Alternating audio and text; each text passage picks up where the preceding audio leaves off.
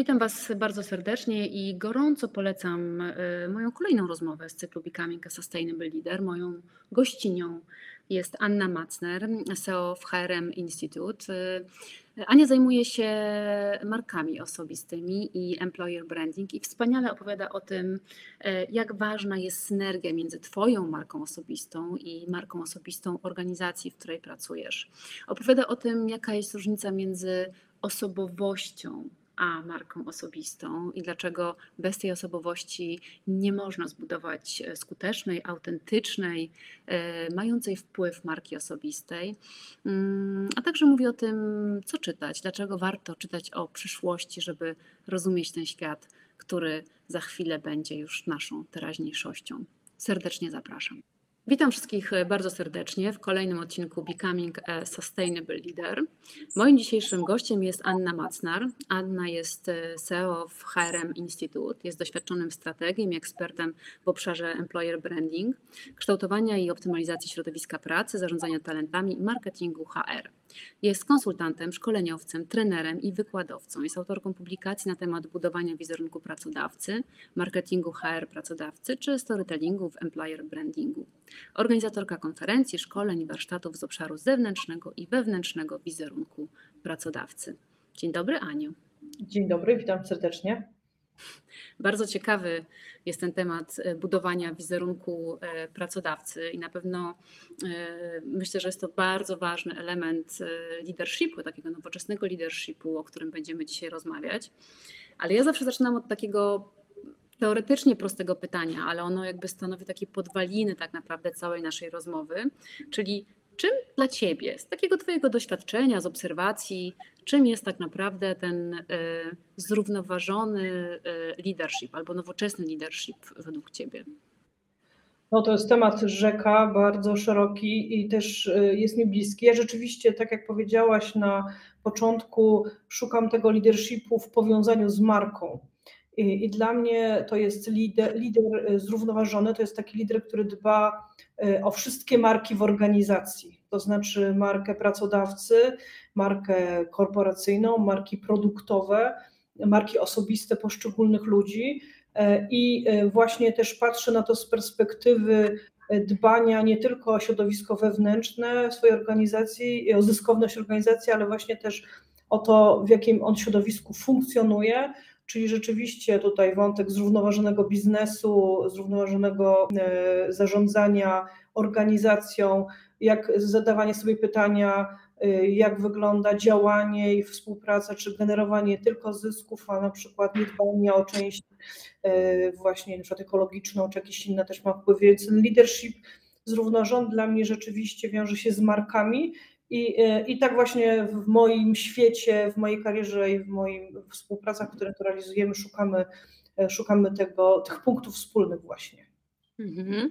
A powiedz, czym w takim razie jest według Ciebie marka? E, jak by się zdefiniowano? Bo jeżeli mamy operować tą definicją w jakiś sposób później, jeżeli mówisz, że lider to jest ten, który dba o te wszystkie marki, integrując je w organizacji, to czym jest marka? No tak, tutaj e, kłania się, e, kłania się marketing i w ogóle skąd powstała marka. Natomiast oczywiście to nie chodzi tylko o logo i o nazwę, ale o wszystkie wartości e, i wszystkie, i te całe DNA organizacji, może jeszcze raz, że marka to nie tylko logo i nazwa, ale wszystkie wartości i DNA tej konkretnej marki i co, to, na czym się ona chce koncentrować, czyli dla mnie e, marka to jest obietnica, e, to jest obietnica, co za tą marką stoi. E, I teraz bardzo ważne jest właśnie to, żeby ta obietnica nie była bez pokrycia, żeby nie była zupełnie oderwana od rzeczywistości i też trochę, jak czasami w dawnych latach w marketingu mieliśmy taką tendencję do przekazywania informacji marketingowych przez różowe okulary, e, to właśnie myślę, że ten świat e, dbania o marek teraz i ten świat employer brandingu, którym ja bardzo mocno się zajmuję, to jest świat, w którym właśnie marka jest prawdziwa, autentyczna i, i właśnie pokazuje te wartości i to, za, co za nią stoi. Więc myślę, że to jakby powiedzieć jednym słowem, to marka to obietnica, i, e, która ma e, duże pokrycie e, i przez to co jest obiecane, to właśnie odpowiedni ludzie, czy klienci, czy kandydaci do tej marki lgną albo nie, więc na tym polega cała, cała akcja właśnie związana z markami. A czy myślisz, że to jest tak, że, bo tak sobie teraz pomyślałam, że dołożyłaś do tego logo, logo i nazwy te wartości. Myślisz, że to jest właśnie też taki y, trochę, czy tak zawsze było, że marka miała te wartości, czy, czy gdzieś tam jest to trochę, no nie powiem wymysł, ale taka tendencja, która pojawia się teraz razem też z tym troszeczkę zrównoważonym i nowoczesnym rodzajem przywództwa, czy, czy nie, czy się mylę? Powiem tak, jako osoba, która y, z backgroundu jestem, z, z wykształcenia jestem y, po marketingu i zarządzaniu, więc dokładnie te kierunki. I dla mnie y, marketing to rzeczywiście była bardziej, wiadomo, że tam 4P i tak dalej, promocja, cena i tak dalej, co za tym stoją, różne rzeczy za marką. Natomiast to, co się zmieniło teraz i moim zdaniem bardzo to jest ważne i jest powiązane z tym, co mówisz, czyli ze zrównoważonym biznesem i liderem, to jest właśnie to, że teraz coraz więcej ludzi, niezależnie od tego, czy kupuje jakąś markę, czy chce pracować na tej marki, e, to e, coraz częściej patrzy, co za tą marką stoi. I te wartości, moim zdaniem, nawet jeżeli one były, była misja, była wizja, w niektórych firmach, oczywiście głównie z kapitałem zagranicznym, były też wartości w organizacjach, ale teraz każdy z nas prawie patrzy na to, kupując produkt czy usługę, czy co za tą marką stoi. I to jest coś, co z mojej perspektywy jest bardzo e, dobry kierunek i bardzo cenne, bo zauważmy, że jak kupujemy ciuchy, tak, to zaczynamy coraz częściej patrzeć na to, czy ubrania, gdzie są produkowane. Czy osoby, które e, pracują w tych fabrykach, to jest właśnie, nie wiem, Azja, gdzie pracują za przysłowiową miskę ryżu, czy rzeczywiście jest tam prawo pracy, które obowiązuje, czy dbają ludzie o te, e, te marki nie tylko patrzymy na energooszczędność, ekologiczność, ale patrzymy też właśnie na przykład na to, czy te marki są też e, w porządku wobec ludzi, których zatrudniają. Więc ja się cieszę, że idziemy w tą stronę, czyli że wartości mają coraz większe znaczenie dla marek.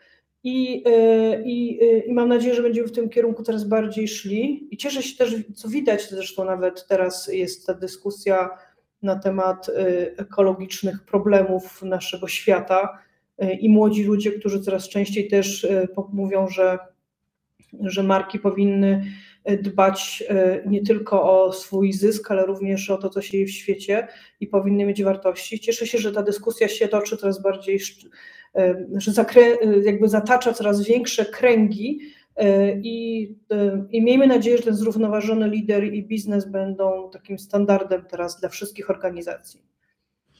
A przynajmniej taką referencją, prawda, do której się, się jednak w jakiś tam sposób będzie e, dążyć. A powiedz, jaka jest różnica, bo cały czas tak próbuję, próbuję przejść do tego leadershipu, ale, y, ale w, taki, w taki miękki sposób i chciałabym zapytać jeszcze o to, y, jaka jest różnica i czy w ogóle jest jakaś różnica między marką osobistą, a taką marką nieosobistą, nazwijmy ją. Czy to jest różnica, czy nie? Czy to się rządzi dokładnie tymi samymi prawami i jeżeli ja buduję swoją markę osobistą jako lidera, to zbuduję ją tak samo jako, nie wiem, y, markę, nie wiem, napoju energetyzującego. Tak, to znaczy ja myślę, że warto powiedzieć y, y, na początek, że często mówiąc o markach, które dotyczą, ile, ile y, jeszcze raz, jakby zaczynając od tego, ile marek w ogóle w organizacji funkcjonuje, ja bym podzieliła je na takie cztery kategorie. I to też dzielimy się tą wiedzą przy okazji rozmów i edukacji z różnymi organizacjami. Pierwsza to, to jest marka korporacyjna, czy marka organizacji, bo czasami to nie musi być korporacja czyli marka, y, za którą coś stoi, y, jest nazwa, jest branża, jest jakaś specyfika organizacji, sposób działania.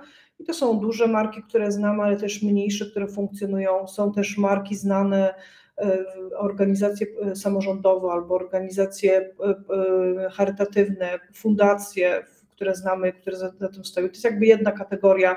I też wokół tego jest PR, wokół tego jest wokół tego są różnego rodzaju działania i dbanie o to, żeby ta marka była w jakimś kontekście pokazywana, y, żeby była omawiana w różny sposób, żeby tylko w taki sposób się przedstawia logo i tak dalej, i tak dalej. Tak? To jest jakby pierwsza marka, nazwijmy to korporacyjna czy organizacyjna.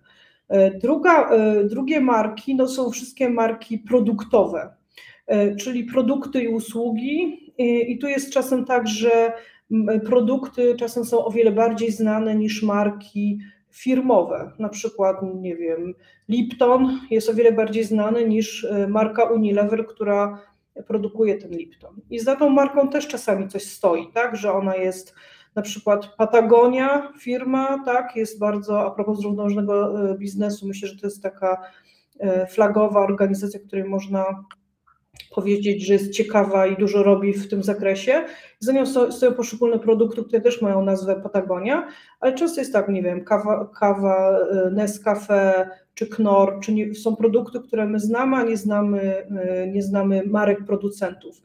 I te marki mają swoje historie, które są opowiadane w odpowiedni sposób i te marki mogą pomóc całej organizacji pójść w górę albo pójść w dół, bo na przykład jak są jakieś problemy jakichś marek, że na przykład silniki e, się zapalają albo hamulce nie działają, to wtedy czasem marki mają problemy całościowe. Trzecia grupa to jest tak zwana marka pracodawcy i to jest ta cała komunikacja i historia i wartości, które za tym stoi, opowieści o tym, dlaczego warto pracować dla danej e, organizacji i jacy ludzie tam pracują. I tutaj ta marka pracodawcy jest, powinna być opowiadana przez ludzi, którzy w niej pracują, żeby była wiarygodną marką. I też jest tak, że mamy pewne wyobrażenia, że w takim Google to się świetnie pracuje, albo że myślę, że można powiedzieć, no firmy IT mają całkiem sporo marek, w których się bardzo, e, pracodawców, w których się bardzo dobrze pracuje, E, Allegro, y, no, Future Processing, firmy, które e, mówi się, że tam jak się pracuje, to jest fajna organizacja. No i są marki osobiste, e, to jest już, to jest właśnie marki poszczególnych ludzi, którzy pracują w danej organizacji. I teraz marki osobiste mogą pomóc w promocji zarówno marek produktowych, jak i marki pracodawcy, ale też sami powinni dbać o swoją E, markę jako osobę eksperta w jakiejś dziedzinie, które się rozwijają.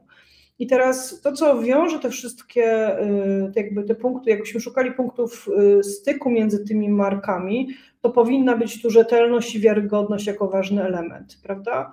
Ale w jaki sposób to mu powiedzieć? No to pewnie ekspert, czyli koncentrując się teraz na tej marce osobistej, czyli ekspert, czyli osoba, która pokazuje swoją ekspertyzę, dzieli się wiedzą, chętnie wspiera różne inicjatywy albo e, inspiruje ludzi do działania, to są, to są marki, które często też mogą pomóc całej marce organizacji wzrosnąć. No i teraz moim zdaniem każdy lider powinien dbać o swoją markę osobistą, bo to, co też jest spójne, czy chcemy, czy nie chcemy, wizerunek jakiś mamy. Jak jesteśmy liderem zarządzającym zespołem mniejszym czy większym, to w opinii pracowników, dla których pracujemy, mamy już jakiś wizerunek. No i teraz zresztą dotyczy to marki pracodawcy i marki marek produktowych i teraz cała historia dbania o markę polega na tym, żeby kontrolować to, w jaki sposób e, historie, które chcemy, żeby zostały opowiedziane,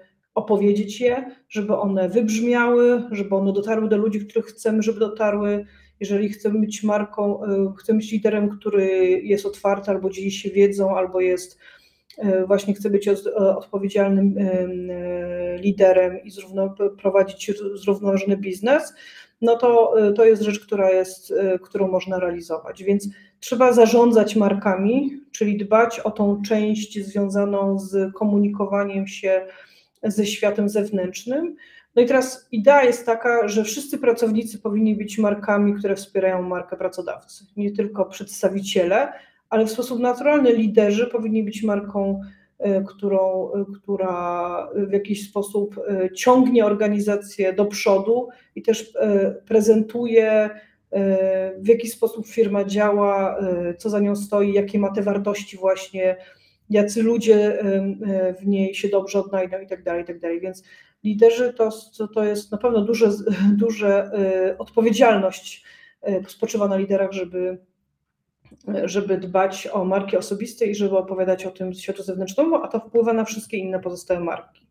Więc myślę, że tak chyba bardziej porządkująco można opowiedzieć o tych markach. I teraz myślę, że jedna rzecz, którą jeszcze chciałabym dodać, że te firmy, które umieją szukać synergii między tymi markami, czyli że umieją opowiadać o organizacji, o produktach, o, zadbać o markę pracodawcy, zapraszając do tego swoich e, liderów i marki osobiste różnych, różnych pracowników pracujących w firmie, te wygrywają. Bo e, myślę, że to, co e, jeszcze marki dotyczy, to to, że zaciera się podział, że za to odpowiada marka pracodawcy, bo to HR tam na przykład, nie wiem, nie podpisuje umów na czas i wtedy mamy wizerunek, albo nie wypłaca finansów, jakichś wynagrodzeń na czas i wtedy ma jakąś gorszą opinię. Albo nie, nie, to ci inżynierowie, co te hamulce nie działają, to te inżynierowie tam zawalili, czyli produkcja, to w ogóle nie jest nasz związane z marką naszą. Więc y, zaciera się podział między marki osobiste, firmowe i marki pracodawców, dlatego im bardziej ta synergia, tym lepiej. I myślę, że taki zrównoważony lider i biznes to jest też e, biznes, który szuka tych synergii e, i pokazuje e, organizację jako całość, co za tym stoi w różnych tych obszarach. Mhm. To bardzo interesujące i tak się zastanawiam, czy osiągnięcie tej synergii w pewnym momencie, tak jak mówisz, zatarcie trochę tych granic między tymi poszczególnymi markami. Rozumiem, że one tworzą trochę taką metamarkę, prawda, która, y, która dzieli swoje wartości właśnie i w jakiś sposób y, też cel pewnie i, y, i misję. I jestem ciekawa, czy to jest tak, że to raczej kto jest, kto jest źródłem tej metamarki, czy jakby tej takiej takiego parasola, które to wszystko y, obejmuje i umożliwia tą synergię. Czy to jest organizacja, która wymyśla swoje wartości, swoją misję i na przykład potem jej pracownicy się pod tym w jakiś sposób y, podpisują, czy też działa to czasami oddolnie, czyli przychodzą liderzy, którzy mają swoje marki osobiste bardzo mocne i te marki osobiste wpływają na tą, na tą nazwałam ją metamarką, czyli tą marką, marką główną. Jak to działa? Powinno być to, e, powiem tak, e, wizja, misja i wartości organizacji często zaczynają się od właścicieli, od tych, którzy tworzą organizację na start. I teraz, y, jak myślę o misji, y, y, to jest jakby trochę opowiedzenie o tym, co jest celem organizacji, w jaki sposób chcemy działać. Nie? To znaczy, co chcemy zrobić, oprócz tego, że w większości przypadków chcemy generować zyski dla właścicieli i akcjonariuszy naszej organizacji, ale ta misja właśnie powinna opowiedzieć o tym, w jaki sposób chcemy funkcjonować, to słynne dlaczego Simona Sineka, czyli jaki jest core, co za tym idzie, w jaki sposób chcemy działać. Y, to jest misja. Wizja trochę mówi o takim horyzoncie przestrzeni, w jakim kierunku chcemy się rozwijać. Nie? Czyli mówimy tak, chcemy osiągnąć to pewne działania w taki sposób, w takiej perspektywie czasowej, chcemy rozwinąć się na rynkach albo chcemy być jeszcze bardziej widoczni w jakichś miejscach. Różne są te wizje. Natomiast wartości, y, i to jest tu część y, polega na tym, że tu powinniśmy już zaprosić ludzi do tego, naszych ludzi w organizacji, do tego, żeby współtworzyli wartości. Oczywiście właściciele mogą mieć swoją wizję, jakie, jakie wartości powinny przyświecać naszej organizacji, w jaki sposób chcemy prowadzić jakiś biznes. Na przykład, jeżeli chcemy być transparentni, no to, e, to powinno, powinniśmy szukać takich ludzi do pracy, którzy, dla których ta transparentność jest ważna. Albo jeśli chcemy e, współpracować zespołowo, no to powinniśmy szukać ludzi, którzy się odnajdą w tym o wiele bardziej. Teraz, natomiast bardzo źle działa, jeżeli zarząd przyniesie w teczce wartości i mówi tak, teraz powinniśmy w ten sposób funkcjonować. To nie, niedobrze działa, dlatego warto powiedzieć, y, powinien być etap pierwszy, że zarząd mówi, to są, to są wartości, które dla nas są ważne, a jakie są ważne dla Was, drodzy koledzy w pracy i koleżanki. I powinniśmy tutaj oczywiście dopytać e, ludzi, porozmawiać z nimi, co jest dla nich ważne, w jaki sposób funkcjonują, bo jak e, też ostatnio coraz częściej też właśnie, mimo że mówię, naszym głównym działaniem i moim działaniem jest współpraca z, z, z organizacją w kontekście budowania marki pracodawcy, ale coraz częściej rozmawiamy też o właśnie wartościach, misjach i wizji, i, i misji i wizji, jak to się ma w ogóle do marki pracodawcy. I teraz wartości to jest to jest jakby taki drogowskaz, w jaki sposób chcemy realizować cele w organizacji. Dlatego to jest tak ważne, żeby ludzie, którzy pracują w naszej firmie, utożsamiali się z tymi wartościami, mówi tak, ja też w ten sposób chcę działać, chcę być transparentny, chcę być uczciwy, chcę pracować zespołowo, e, czy jakieś inne cechy, które są ważne z naszej perspektywy, więc te elementy są ważne, żeby zarząd poprosił wszystkich ludzi w pracy, żeby oni się też pochylili nad tymi wartościami, i zobaczyli, w jaki, co, w jaki sposób oni się z nimi zgadzają, a w jaki nie.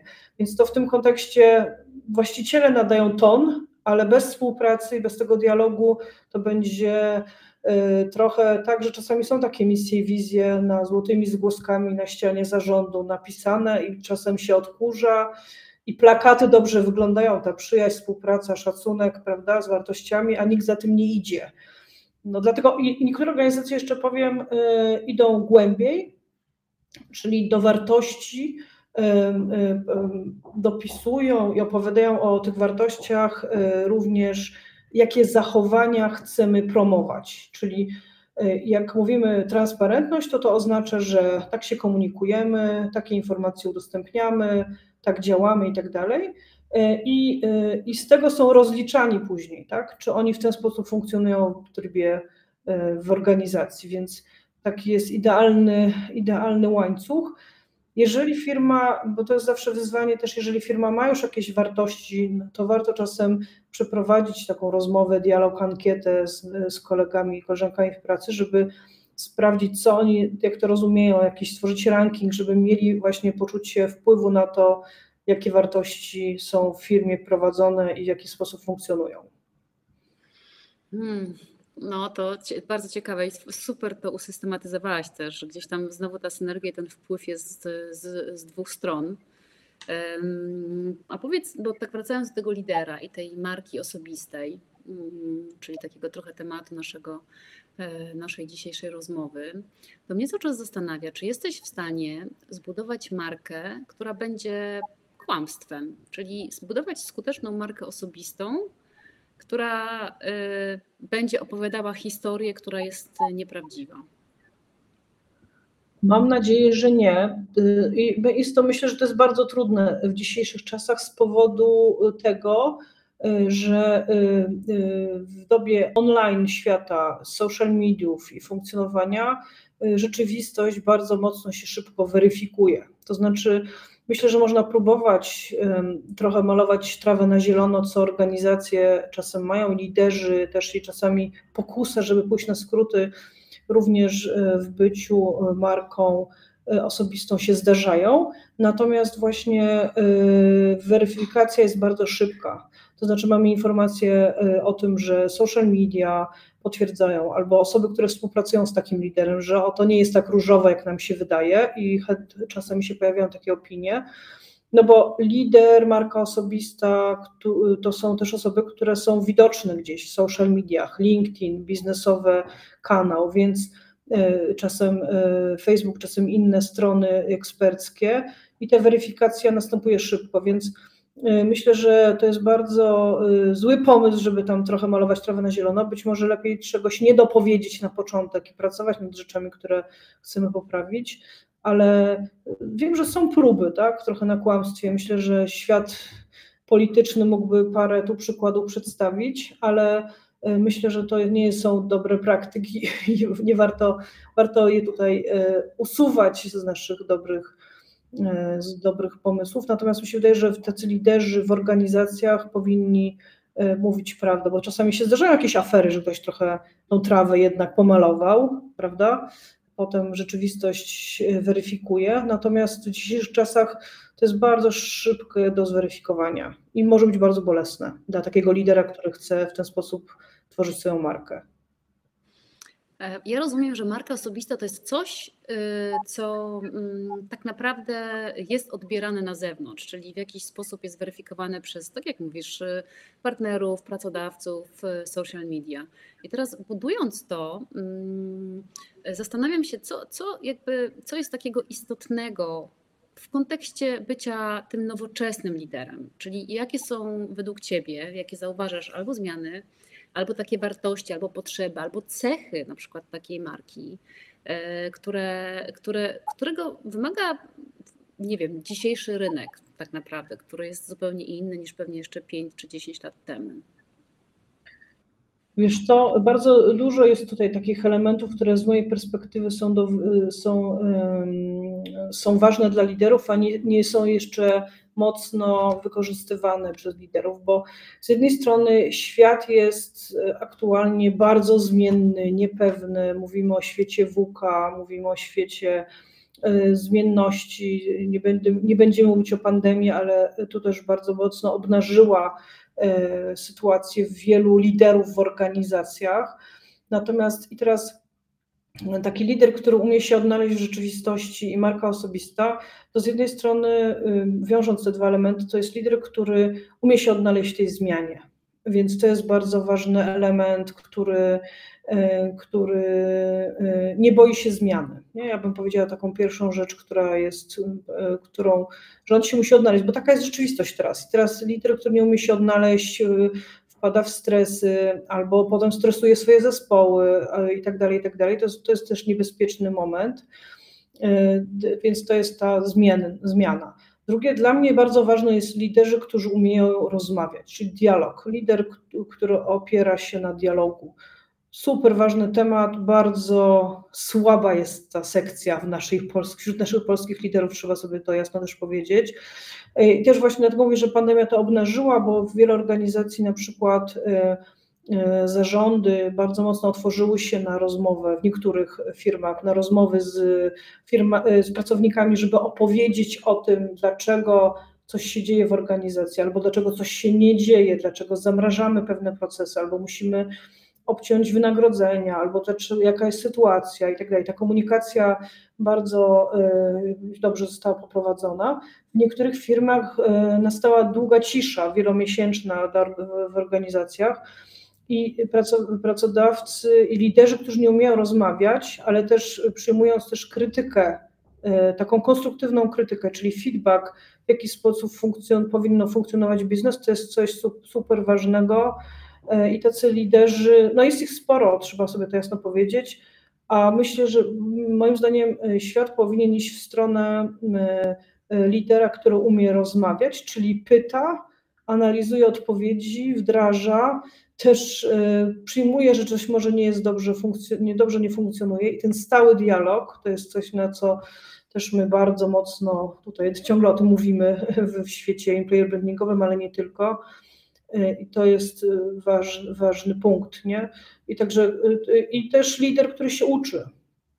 Ja bym powiedziała, uczy się świata, swoich ludzi, nowych trendów i tego, co w jaki sposób powinien prowadzić biznes, co się dzieje, nie tylko swoje kompetencje, czyli kolejne MBA i tak dalej, tak dalej, tylko też właśnie uczy się organizacji, cały czas rozwija swoje kompetencje, rozwija swoich ludzi, umie to zrobić, czyli przecież takie trzy rzeczy na start. Pewnie można by trochę więcej tutaj zrobić. No może jeszcze powinnam powiedzieć o jednym, czyli lider, który umie zarządzać swoim czasem coś, co jest też dosyć dużym wyzwaniem. Myślę, że ja teraz namawiałam wielu pracodawców w różnych rozmowach do tego, żeby jest idealna okazja przy okazji tej pandemii, jaka tam jeszcze rok temu bardzo mocno było widoczna, żeby nauczyć się ogarniać swoje kalendarze. Bo to, co się dzieje przy okazji liderów, że liderzy nie mają czasu na w ogóle na koncepcyjną pracę. Spotkania są, jest ich za dużo. Wszyscy wszystkich zapraszają w kopii, że powinny być na jakichś spotkaniach, więc właściwie już po tych 8 godzinach pracy można już zacząć pracować koncepcyjnie, więc Zarządzanie czasem e, jest tutaj też super ważne. Myślę, że dodajmy ten czwarty punkt dla lidera, który jest zrównoważony i odpowiedzialny, zważywszy na też potrzebę budowania work-life balansu w opinii wchodzących na rynek, na rynek pracy coraz młodszych pokoleń. Mm, a powiedz, e, powiedziałeś takiego, że, że lider powinien uczyć się swoich e, pracowników.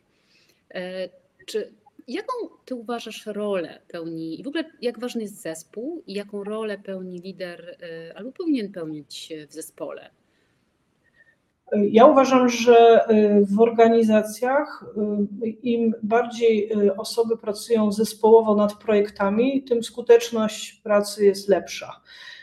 Że takie silosy, które funkcjonują w wielu organizacjach, że to jest nasza działka, my robimy ten projekt w takim zakresie, a potem on idzie do działu numer dwa, w którym się zastanawiają nad procesami, co jest ok, poprawiają, potem jeszcze trzy, zanim to wróci, to mija na przykład rok albo jeszcze czasami dłużej, żeby wróciło to do właściwych ludzi na początek. I teraz e, Dlatego zespół jest ważny. Zarządzanie projektem i zespołowe, burza mózgów, kryty, krytyczne analiza sytuacji y, to jest bardzo cenne, choć trzeba sobie też powiedzieć, że bardzo dużo ludzi w Polsce zaczyna, nie tylko w Polsce, y, zaczyna też patrzeć na swoją pracę w kontekście nie pracy zespołowej, nie zarządzania osobami, tylko że taka ścieżka ekspercka, indywidualisty, że on nie chce zarządzać osobami, bo, bo może też porządkując y, często mamy takie dwie ścieżki y, awansu i rozwoju w firmie.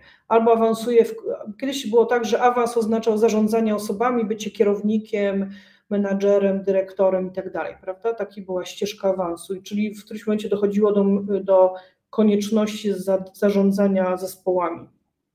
A druga ale coraz częściej pojawia się też ścieżka, że są osoby, które nie chcą zarządzać zespołami, chcą rozwijać swoje umiejętności w danym zakresie, dzielić się tą wiedzą i współpracować, ale nie chcą zarządzać osobami. I teraz to jest takie też ważny punkt i warto też zobaczyć, na ile mam ludzi w organizacji.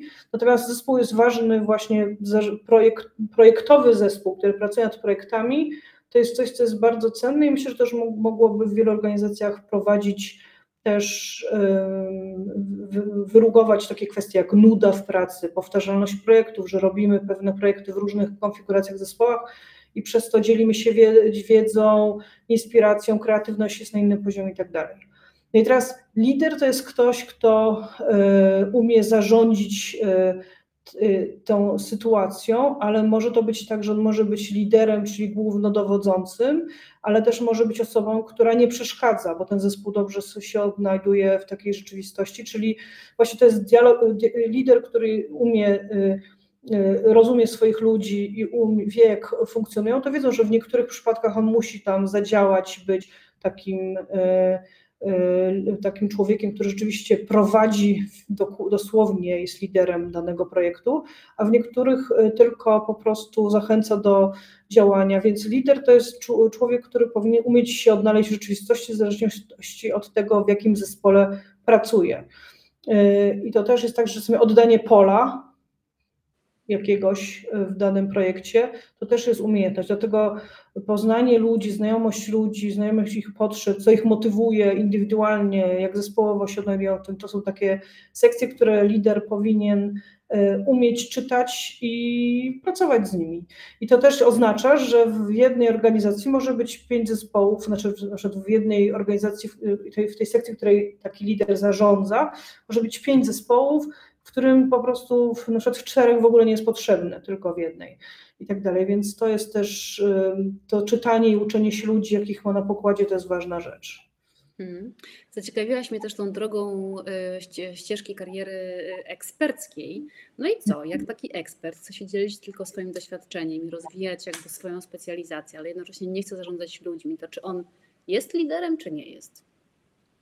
E, może być taką marką osobistą, wokół której gromadzą się ludzie, ale właśnie zarządzanie osobami ma pewne, e, pewne e, konsekwencje. Czyli tak, musimy na przykład odjąć trochę swojego czasu na kreatywne wymyślanie projektów czy, czy usług na przykład, na rzecz rozmowy z ludźmi, zarządzanie kryzysowymi sytuacjami, dbaniem o dialog, docenianiem, sprawdzaniem pewnych projektów, poprawianiem itd. Tak czyli i są osoby, które nie lubią tej, tej części, dlatego moim zdaniem to jest taki lider, e, lider samotny wilkos, czyli ekspert, to też jest, może być liderem, może być na pewno jest marką osobistą i czasami jest tak, że są osoby w organizacjach, które są do takiej wysokiej klasy ekspertami, że tworzą coś, e, działają, jakieś projekty realizują albo są twórcami patentów czy innowacyjnych rozwiązań, ale nie zarządzają. I takie osoby e, warto je zapraszać do tego, żeby byli liderami, którzy dzielą się wiedzą, ale na przykład niekoniecznie zarządzają bieżącymi e, zespołami. Więc, e, więc taki lider no też może być liderem, tylko pewnie ustalenie w jakim zakresie, jak to się u nas w organizacji odnajdzie. No właśnie, żebyśmy nie przyjęli zasady, że lider to jest ktoś, kto tylko musi zarządzać osobami, nie? Więc tak samo jak ekspert, nie? Czyli na przykład, nie wiem, menadżer, czy kierownik, czy specjalista, to musi być ktoś, kto już z czym, kimś zarządza. Więc to jest kwestia, myślę, że to się zmienia w, w świecie teraz, że jest trochę ludzi, którzy mówią, że nie chcę zarządzać, i, ale będę, chętnie będę się rozwijał i dzielił się swoją wiedzą. No i teraz takich ludzi też potrzebujemy. Zwłaszcza, że ci, co zarządzają, najczęściej mają te kalendarze zajęte, nie? bo tu dużo spotkań, więc tutaj ważny punkt, żeby umieć wykorzystać te elementy. No właśnie, trochę tak jest, że, że ten współczesny lider to wcale nie musi być szef prawda? Tylko ktoś, kto tak fajnie powiedziałeś, że to jest taka marka osobista, która gromadzi wokół siebie ludzi, no bo ten wpływ nie musi być e, taki czysto formalny, że de facto mam pod sobą zespół ludzi, którymi mogę zarządzać, ale ten wpływ może być też taki trochę dobrowolny, prawda? Ze strony tych ludzi, którzy chcą słuchać tego eksperta, bo ma coś inspirującego i ważnego do powiedzenia i, e, i chce też wprowadzać jakąś zmianę, czy realizować wizję e, lub misję mm, organizacji. A powiedz, bo też jeszcze tak wracając do tych marek osobistych, to jakbyś tak miała powiedzieć, czym się, czym, czym, czym się różni, albo może się nie różni, marka osobista lidera od y, wszystkich innych marek osobistych? Czy tam jest, są jakieś cechy, które są. Ja wiem, że już o tym trochę mówiłaś, ale tak cały czas staram się, staram się y, tak wizerunkowo w tej opowieści takiej, którą, którą, y, którą snujesz, budując tą markę. Wiesz, to ja uważam, że y, co do, jakby, co do konstrukcji, to marka osobista każdej osoby y, jest w ten sposób y, konstruowana, że chce się dzielić jakąś wiedzą, gromadzić społeczności i właśnie wokół siebie i dzielić ekspertyzą i opowiadać o tym, to jest jakby cecha, która jest wspólna i dla lidera, i dla takiej, nazwijmy to, szeregowej marki osobistej. Trochę to brzmi tak groźnie, ale wiemy o co chodzi. E, natomiast na liderze ciąży większa odpowiedzialność w tym kontekście, że on jest albo powinien być też drogowskazem dla tych, którzy są w organizacji i zaczynają na przykład e, pokazywać się jako ekspert i dbać o swoją markę osobistą. Lider to jest człowiek, którego trochę więcej mamy oczekiwań, tak, że on nas poprowadzi, powie więcej, będzie się udzielał, Y, na przykład w kontrowersyjnych jakby obszarach też się podzieli swoją opinią. Y, to są rzeczy, które teraz też coraz częściej się pojawiają, że niektórzy, y, niektóre osoby w organizacjach na przykład oczekują, żeby liderzy powiedzieli, co myślą o jakichś na przykład właśnie ekologia albo czasami nawet myślą o takich na przykład czy o szczepieniach, o e, na przykład uczestnictwie w jakichś strajkach albo w manifestacjach na rzecz jakichś ważnych tematów, strajk kobiet, konstytucja i tam różne inne rzeczy, więc e, czas, czasami od liderów oczekuje się trochę więcej, czyli oni powinni być, ponieważ są trochę bardziej na świeczniku z racji swojej funkcji, więc e, na nich powinno ciążyć więcej odpowiedzialności.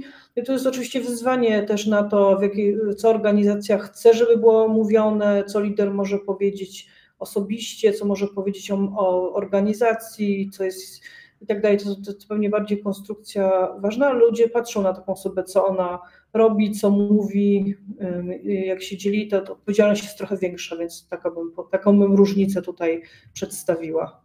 Mhm. Czyli marka osobista lidera trochę wykracza poza tą marką osobistą eksperta, gdzie jest skupienie na, e, na konkretnej specjalizacji, na doświadczeniu e, i na, na tym, tym takim zawodowym aspekcie i trochę mhm. tak się rozszerza, z tego co rozumiem, e, wręcz na jakiś taki światopogląd. Tak, wiesz co, bo to jest trochę tak, że e, jak mówił, wracając do, e, trochę do wartości i patrząc na oczekiwania e, młodych ludzi wchodzących na rynek pracy, my też mamy okazję współpracować z Uniwersum, czyli taką agencją, która zajmuje się analizą opinii młodych ludzi wchodzących na rynek pracy, czego oni oczekują od takiego pracodawcy. To y, coraz częściej pojawiają się też takie magiczne słowo y, y, osobowość, personality w tych badaniach, czyli patrz, ci młodzi ludzie patrzą, czy moja osobowość i osobowość i wartości za nim stojące organizacji mają punkty wspólne. Dlatego to jest ważne dla niektórych, czy firma, co za firmą stoi, oprócz właśnie jakie wartości za nią stoją, oprócz tego, że pracuje w branży X, produkuje takie produkty i w taki sposób funkcjonuje. E, I e, oczywiście to będzie wyzwanie, jakimi obszarami się dzielimy wiedzy, jakie poglądy udostępniamy szerokiej publiczności, czy, bo to jest powiązane później z kwestią tolerancji, y, inkluzywności itd., tak itd., tak że czy mówimy, że te osoby, którzy na przykład jak lider jest, y, nie wiem, wyznaje jakieś poglądy A, czy ci, którzy wyznają poglądy B, będą się dobrze czuli, że będą traktowani fair w takiej firmie itd., tak więc Y, można też określić, w jakich obszarach firma nie dyskutuje i to właśnie też może mogą być wartości, nie? że o tym nie opowiada, że to jest indywidualnie o tym nie mówimy.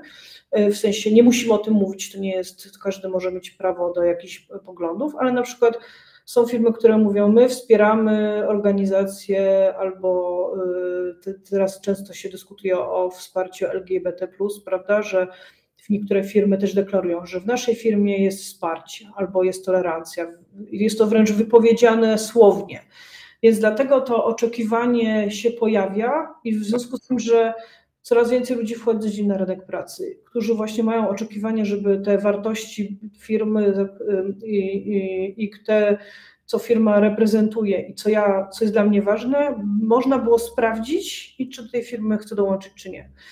Wiem, że to czasami brzmi, że to fanaberia, my tu się umawiamy na, na umowę o pracę i to my tu fina, ty wykonujesz pracę, a my ci płacimy, ale wcale nie. Skoro spędzamy w pracy tak dużo czasu, no to na Boga powinniśmy tę pracę lubić, powinniśmy nie wstydzić się, dla jakiego pracodawcy pracujemy, mieć pewną dumę i też spójnie, w, w, może nie, nie zawsze się zdarza, że w 100% się zgadzamy z wszystkimi elementami, ale w większości powinniśmy się zgadzać, więc E, i też, też na to, na to e, warto stawiać. I mam nadzieję, że taki zrównoważony organizacja i lider będzie szukał opowieści o tym, kim jesteśmy, jakie są nasze wartości, co, e, co za nami stoi i też szukać takich ludzi, którzy będą dopasowani do naszej firmy. Tak? Jeżeli ktoś nie jest, nie, nie chce pracować w firmie, w której się wspiera y, daną grupę i tak dalej, albo jakieś wartości, no to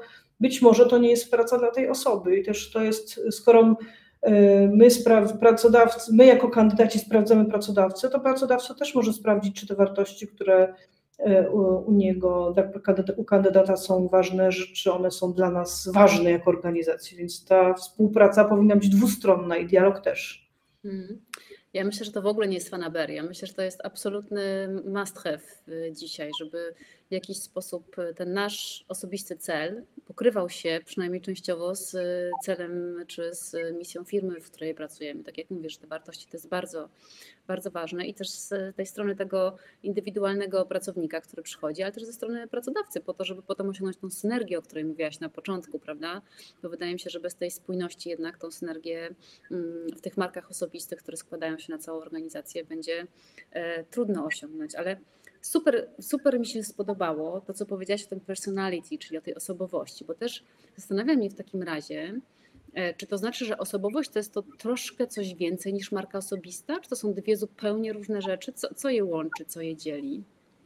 Ja bym powiedziała, że osobowość, e, e, przynajmniej tak z tych badań, które, o, o których powiedziałam, wynika, osobowość to jest, co jest dla mnie ważne u pracodawcy, jakie wartości są dla mnie ważne a trochę marka osobista idzie później, nie? To znaczy, że bo ja mam jakieś wartości, a nie zawsze już chcę być e, gdzieś widoczny jako marka osobista w firmach, e, w sieci, w social mediach i tak dalej. E, natomiast więc ta osobowość, na co stawiam, jako sposób, że potrzebuję dialogu, albo że potrzebuję regularnego feedbacku, albo że potrzebuję doceniania w firmie, albo chcę, żeby wiedzieć, co mam do zrobienia i chcę mieć wpływ na to, co się dzieje w firmie, czyli te wartości, które są coraz bardziej mocne w badaniach, czego oczekują kandydaci od pracodawców, żeby, żeby na to stawiać, a i, i, i później, jak już prze, pewnie to są nasze wartości, które są na, przekonania, które mamy a później warto o tym opowiedzieć jako marka osobista, że ja jestem człowiekiem, który właśnie stawia na to, na to i na to i pracuję tu i tu i na przykład robię to i to i to jest właśnie w taki sposób to jest y, y, funkcjonuje w organizacji, tu mam synergię, tym się mogę podzielić i tak dalej. Czyli myślę, że to jest to dopasowanie właśnie, że najpierw jest, najpierw są przekonania, a potem E, pewnie mm, zgodnie z nimi działamy w kontekście dbania o markę pracodawcy i też markę osobistą. Czyli ta marka osobista jest taką mm, rodzajem artykulacji e, mojej osobowości, ale też pewnie ja tak to widzę, że tak jak mówisz, że ona jest w jakiś tam sposób ograniczona, czyli jednak ja mam takie poczucie, że tą markę osobistą budujemy jednak świadomie i pewne rzeczy pewnie, nie wiem, przemilczamy, a pewne rzeczy wyolbrzymiamy albo podkreślamy, tak, bo są ważne akurat w tej sytuacji, w tej pracy i są nam do czegoś e, potrzebne.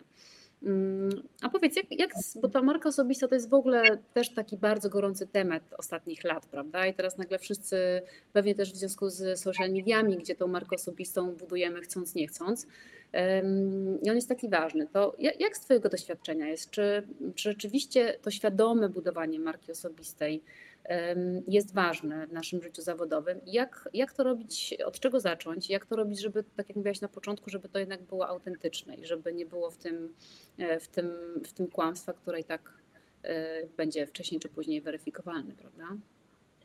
Ja myślę, że to, cieszę się, że coraz więcej ludzi w ogóle chce się dzielić swoją wiedzą w różnych miejscach, więc to jest na pewno taki początek przy okazji dbania o markę e, osobistą.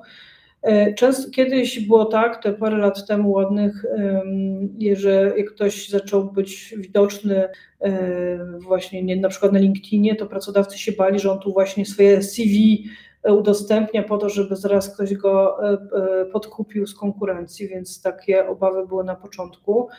Natomiast y, człowiek, który, y, który ma swoją wiedzę i ma taką smykałkę do dzielenia się tą wiedzą, no to może y, to, to jest osoba, która powinna zadbać o kanały marki osobistej. Teraz oczywiście w zależności od tego, co chce osiągnąć, myślę, że tutaj te, tak jak zbudowanie strategii każdej marki, czyli najpierw cel, tak? co my w ogóle chcemy osiągnąć, czy chcemy się podzielić, chcemy się dzielić wiedzą, na przykład jak myślę o swojej obecności na przykład na LinkedInie czy w różnych miejscach, to dla mnie ta kwestia dzielenia się wiedzą i pokazywania, co mnie inspiruje i być może inspirowania przez to innych, to jest rzecz, która jest kluczowa, tak.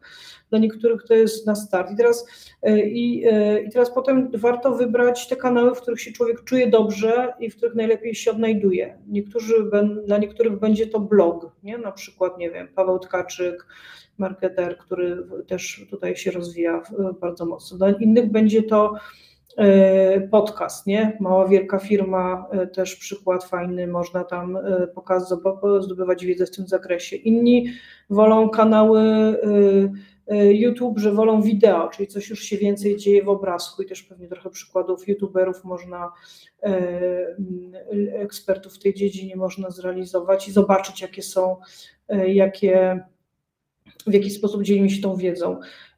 No i oczywiście ten wybór tych kanałów social mediowych, nie? Dla mnie naturalnym środowiskiem z racji tej współpracy z liderami, biznesami, HR-ami jest LinkedIn, ale e, dla niektórych może to być jeszcze jakiś inny kanał, czy to może być Instagram, jak pracuje ktoś, w, czy dzielić się wiedzą w jakiejś branży, nie wiem, modowej albo produkcyjnej, to na pewno Instagram też się fajnie odnajdzie. Teraz y, różne nowe social media wkraczają. TikTok tutaj zgarnia wiele za, za, zaangażowania, więc może tu się niektórzy ktoś odnajdą. Natomiast y, myślę, że jak już wiemy jaki jest cel, tak, no to potem dobieramy środki i pokazujemy jakiego rodzaju, jakby jako dzielimy się wiedzą, jakimi, jakimi tematami. Oczywiście są liderzy też i też marki osobiste, które dzielą się nie tylko tą merytoryczną wiedzą, tylko dzielą się też kawałkiem życia osobistego z jakiegoś przykład, zainteresowania albo sposobu funkcjonowania. To jest zawsze e, interesujące dla ludzi, czyli jak na przykład, nie wiem, e, Michał Szafrański, tak, jak oszczędzać pieniądze, jak do tego doszło, że ktoś zajął się tym tematem, czyli ta droga bohatera czy marki osobistej, która przeszła przez różne ścieżki, elementy, aż do momentu, w którym stał się ekspertem. Więc e, w jakiejś dziedzinie i postanowił się tym skoncentrować. Więc ta opowieść, story, storytellingowe techniki bardzo dobrze tu funkcjonują. E, dzielenie się wiedzą, zapraszanie różnych e, inspirujących ludzi do swojego świata, żeby trochę z nimi porozmawiać. E, to na pewno są takie narzędzia, które dobrze funkcjonują. Natomiast najpierw pytanie, po co to robimy? Może też częstotliwość warto sobie określić, jak często będę coś robić. Czy jest to ad hocowa inicjatywa, czy mamy bardziej regularne plany? Też ważny punkt. E, i później można e, ustalić, co jest, e, co może być interesujące, więc, więc jakie treści, czy dzielimy się tylko życiem zawodowym, czy dzielimy się życiem osobistym trochę, w jakim zakresie, czy pokazujemy rodzinę, czy nie, czy pokazujemy naszą drogę, jak do tego doszliśmy, więc to są rzeczy, które można zdecydować. No a potem często w ramach rozwoju ekspertyzy czy tam jakieś, jak się rozwijamy, no, budując, z, z, budując doświadczenie zawodowe, prawda, no to dochodzą różne rzeczy, albo nasze zainteresowania się rozszerzają, albo nagle zmieniamy branżę, przebranżowienia się też przecież zdarzają coraz częściej, więc, więc te story mogą być bardzo różne. Ale czy to znaczy, że jeżeli ja, nie wiem, nie czuję się ekspertem w żadnej dziedzinie, albo nie chcę się dzielić Mm, no nie wiem, nie czuję się mocny, wiesz, czuję się osobą e, w miarę dobrą, ale przeciętną, pracuję sobie jako menadżer w jakiejś dużej organizacji, to czy to znaczy, że nie wiem, nie powinienem specjalnie inwestować w to budowanie marki osobistej? Czy są jakieś sposoby na to, żeby odnaleźć w sobie jakiś ten cel, czy jakiś talent, którym e, mogę się podzielić? To znaczy tak, no, to jest tak, że nie wszyscy lubią być gdzieś na świeczniku widoczni, nie wszyscy lubią e, się tym zajmować, nie umieją pisać albo nie chcą pokazać twarzy na YouTubie na przykład. Różne są cele i tam e, potrzeby i problemy. Więc jest tak, że ktoś może być liderem, ale nie musi się udzielać. Nie? Sprawdźmy, nie na LinkedInie jest teraz w okolicach 4 milionów użytkowników średnio, myślę, że tak mniej więcej jakoś jest, natomiast no, y, pracowników aktywnych, myślę, że no jest tam, jak nas jest 38 milionów, no to niech będzie, że pod 10 milionów na pewno będzie takich, którzy są, mogliby się tam znaleźć, tak, czyli jako eksperci w różnej dziedzinie, a nie ma ich, prawda, oni na przykład nie mają potrzeby być obecnym, więc, e, więc z jednej strony nie ma obowiązku, tak, Y, bo to nie, nie, nie, nie musi tak być. Z drugiej strony można być w mniejszym zakresie, czyli na przykład jak jesteśmy na LinkedInie, y, no do tego będę zachęcała wszystkich specjalistów i menedżerów i liderów, żeby być w tym miejscu, bo tam można różne ciekawe dyskusje zobaczyć, obserwować ludzi, którzy inspirują i tak dalej. I można na przykład choćby to, żeby obserwować i poczytać i zobaczyć, co inni robią, y, y, w jaki sposób się komunikują, to może być jakiś start dla niektórych osób. Y, natomiast pytanie, bo jak ktoś jest liderem, czyli zarządza osobami, to często też ma jakąś przestrzeń na to, żeby dowiedzieć się, jakie są jego talenty. Tak? Talenty Galupa może sobie każdy samodzielnie przeprowadzić taki test, jakie jakie są dla niego ważne rzeczy, jeżeli to jest dla kogoś ważne, prawda, bo też może nie być, ale e, więc na pewno każdy lider w którymś momencie w organizacjach dostaje jakąś przestrzeń na to, żeby rozwijać też albo zidentyfikować w ogóle na początku swoje mocne strony i talenty. E, można to robić na czuja, można to zrobić bardziej korzystając z narzędzi. Natomiast ja zawsze rekomenduję na start, że jak ktoś pracuje w firmie, którą lubi, z którą się zgadza i uważa, że jest ok, że ta firma jest na LinkedInie, ma jakieś treści, to można choćby zacząć od tego, żeby opowiedzieć o tych treściach, które firma opowiada na start, czyli żeby być trochę ambasadorem marki takiej firmy. I to jest może taki start, żeby ktoś zobaczył, że rozpoczął dyskusję albo zadał pytanie, e, takie drobne rzeczy, jeżeli chce sobie wystartować. No ale właśnie, czy wszyscy muszą e, budować markę osobistą świadomie? Nie, choć jakąś mają, tak jak już ustaliliśmy na początku, że mają, e, czy chcemy, czy nie chcemy, każdy ma markę. jako organizacja i też jako poszczególni, poszczególne osoby. Dobre opinie krążące korytarzowo albo mi niekoniecznie, więc warto o to zadbać. Natomiast myślę, że zrównoważony lider i taki zadbający o to, co się będzie działo, będzie też widoczny i w końcu jak już zdobędzie jakąś wiedzę, to jako lider to powinien się umieć dzielić, więc to jest takie naturalne środowisko, naturalny kierunek rozwoju też. Ale to y, rzeczywiście może przyjść z czasem. Więc warto, może zacząć bycie ambasadorem marki własnej, dla której się pracuje, żeby trochę od niej opowiedzieć w drobnym zakresie, albo podzielić się jakimiś informacjami, że zobaczcie, coś fajnego u nas się dzieje i tak dalej, i tak dalej. To już jest start. Mhm. A jak sprawdzić? No bo tak jak sama mówisz, budujemy te marki czasami bardzo nieświadomie, prawda? I jednak jesteśmy w jakiś sposób czytani przez nasze środowisko, przez ludzi. E, jak sprawdzić to, jaką ja jestem marką? E, wiesz co, no to pytanie, e, pytanie, to jest pewnie bardziej skomplikowane przy okazji marek osobistych, jak sprawdzić konkretnie, no bo w markach, jak mamy markę pracodawcy czy markę markę produktową, no to możemy mieć różnego rodzaju ankiety, kwestionariusze, gdzie badamy percepcję marki i analizujemy te informacje. Natomiast tu możemy y, zrobić tak, że jeżeli gdzieś jesteśmy w jakiejś społeczności, LinkedIn, albo mamy blog, gdzie zapraszamy ludzi do newslettera, no to jak się zgromadzi jakaś już garstka osób, to można ich zapytać. To jest zawsze ten dialog, który też namawiam do tego, żeby ludzie e, zadawali pytania, czyli e, co najbardziej lubisz czytać z tego, co publikuję na przykład, albo który podcast, to akurat na przykład może być pewnie na przykład twoje podcasty, możesz sobie sprawdzić, nie, ranking, które mają największe wzięcie albo największe zainteresowanie. Ale w którymś momencie można zaprosić ludzi, którzy subskrybują newsletter, y, są na Twoim kanale i tak dalej, zadać im pytanie, y, co jest dla Ciebie najcenniejsze, czy chciałbyś, y, jak oceniasz, możemy naprosić o ocenę na przykład jakichś materiałów, albo zapytać, co więcej powinienem, albo o czym powinienem mówić, co mogłoby być dla Ciebie interesujące. Więc to jest jakiś start do, na początek. Oczywiście, jak już mamy takich influencerów grubych, nazwijmy to, którzy są rozpoznawalni ogólnopolsko czy regionalnie, no to oni mają pewien jakiś ranking, nawet to wycenę, ile można, ile można za współpracę tam finansową na przykład generować zysków i tak dalej, ale to już jest, e, to jest ta półka bardziej skierowana do influencerów, celebrytów i tak dalej. Natomiast na start ja bym porozmawiała z was, ludźmi, którzy mnie obserwują, którzy e, są w moim newsletterze, żeby dopytać, co by chcieli. Można zadać, zrobić mini sondę, dwa, trzy pytania, można prosić o ocenę. E, na start można, jak e, mamy, nie wiem, 50 osób na przykład, którzy tam gdzieś czytają, to można nawet z paroma osobiście porozmawiać tam indywidualnie, żeby na start podyskutować, co się podoba, co nie, jak to funkcjonuje.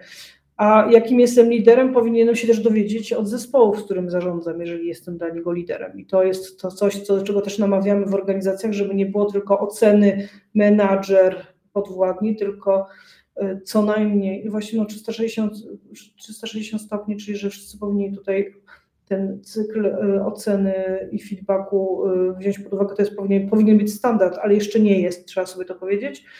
Więc tutaj się dowiemy też, jak wygląda w firmie sytuacja, czy ktoś się, ile osób się mnie boi na przykład, nie? Bo, się ma, bo wydaje mi się, że jestem groźną osobą, albo ile osób e, nie lubi, że tak bardzo szczegółowo sprawdzam każdy etap projektu, czyli ten micromanagement stosuję. Więc tu już się czegoś dowiemy. Tak.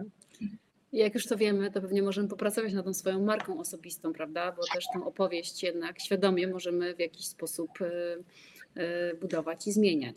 No dobrze, a jesteśmy teraz w, takim, w tym momencie naszej rozmowy, kiedy ja mm, przepytam Cię e, z takiego niezbędnika zrównoważonego przywódcy. To są takie krótsze pytania, krótsze odpowiedzi. I pierwsze jest takie. Jakie są według Ciebie trzy takie najważniejsze cechy nowoczesnego lidera? To trochę o tym e, mówiłam, ale dla mnie właśnie osoba, która lubi dialog, która się lubi uczyć, Myślę, że mogłabym tutaj zmienić, powiedzieć, że ta transparentność jest ważna, czyli że taka otwartość na to, e, w jaki sposób funkcjonuje, e, więc myślę, że transparentność też to jest ważna. Mhm. A nawyki niezbędne do praktykowania takiego zrównoważonego przywództwa? No to właśnie każdy chyba musi sobie indywidualnie, e, indywidualnie dopracować. Niektórzy wstają o piątej czy o czwartej, tam czytają, później yoga i różne inne tematy, coaching i dopiero potem do pracy. Ja niestety lubię spać, więc o piątej niechętnie. E, to tak tylko żarcik. Natomiast myślę, że taki nawyk dla mnie najważniejszy, rekomendowany dla każdego, to żeby y, w tygodniu mieć co najmniej, ja zawsze rekomenduję, żeby mieć co najmniej jeden dzień na pracę koncepcyjną, twórczą i dzielenie się i uczenie się. Czyli dla mnie po prostu, że tak, że jeden dzień, w którym nie robimy żadnych spotkań, to jest przestrzeń dla mnie, gdzie mogę się rozwijać, y, o, czytać i tak dalej. Nie? Więc chociaż ten, chociaż ten jeden dzień optymalnie byłoby dwa, no ale niech będzie, że zaczynamy od jednego. Najczęściej popełniany błąd albo jakaś taka nieuświadomiona słabość współczesnych liderów?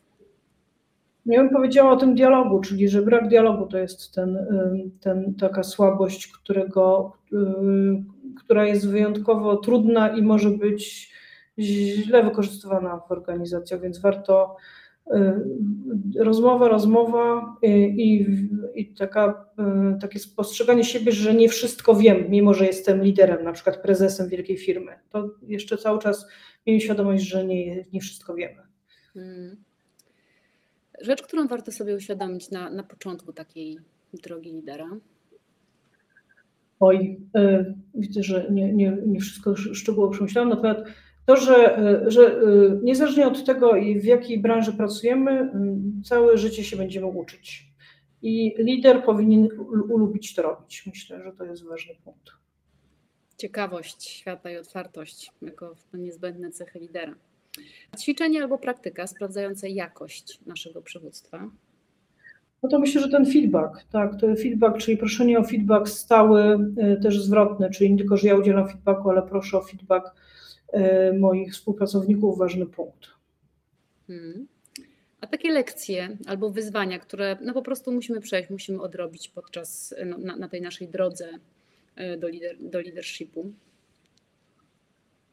No wiesz co, no to jest du, duży temat, natomiast ja bym powiedziała, że, yy, że trzeba, no bo to jest tak, zawsze coś może nam się nie udać. Każdy lider ma za sobą nieudane, niedotrzymanie terminu, niedotrzymanie obietnicy naszemu e, koledze, z którym współpracujemy i tak dalej. Więc myślę, że e, przerobienie tego, wyciągnięcie wniosków, jak trzeba przeproszenie e, i, i próba likwidacji takich złych rzeczy. Myślę, że to jest tak, że znowu ciągłe uczenie się to jest ten punkt, który wrócimy do tego punktu, który jest ważny. Hmm sposoby na dbanie o siebie i wzmacnianie siebie jako lidera?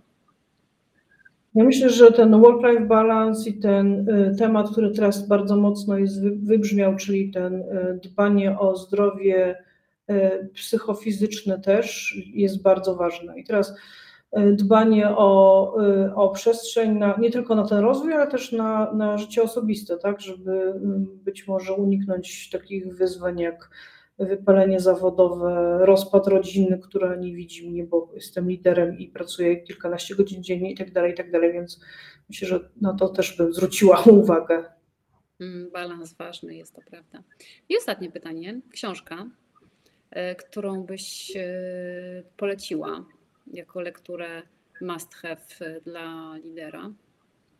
Tu powiem, że e, e, ja lubię książki, które, które mam dwie kategorie książek, że które albo z jednej strony e, są inspirujące, czyli pokazują jakiś sposób funkcjonowania, który mi otwiera myślenie, albo przekazują jakąś wiedzę bardziej konkretną.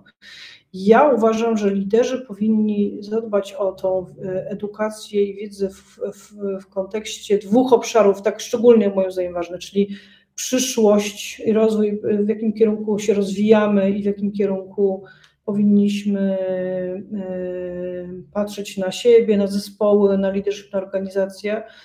I tutaj no to książki e, pewnie takie właśnie Zuzanna Skalska, Natalia Hatalska, ostatnie e, Wiek Paradoksów Natalii Hatalskiej, bardzo ciekawa, myślę, że każdy powinien przeczytać. Oczywiście Harariego też każdy powinien przeczytać. A druga jakby sekcja, którą ja bardzo lubię i bardzo jest mi bliska, to są e, neuromarketingowe obszary, które, e, które są, e, które pokazują sytuację w organizacji, taki rozwój, zrozumienie, jak mój chemia mózgu wpływa na funkcjonowanie ludzi w organizacjach. E, I, e, I to są e, na przykład oczywiście pułapki myślenia Daniela Kahnemana, to jest na pewno coś, co uważam, każdy powinien przeczytać. A książek jest pewnie dużo więcej, natomiast tak myślę o tych dwóch liniach mocno rozwijających się. Fantastycznie. Też uważam, że Hatalską, Haraliego i Skalską każdy powinien przeczytać, bo to y, ważne, żeby wiedzieć, y, dokąd zmierzamy. Aniu, bardzo dziękuję za, za to takie, za tą fascynującą perspektywę y, też na markę osobistą, ale też bardzo zaciekawiła mnie ta postawa tej osobowości y, tak naprawdę y, zawodowej, no bo tak to chyba można powiedzieć, bo też to tą osobowością też, jak mówiłaś, mogą być, mogą być marki. I to jest takie dużo szersze myślenie z mojej perspektywy niż tylko marka osobista i budowanie właśnie albo opowiadanie o tej osobowości jest bardzo, bardzo ważne.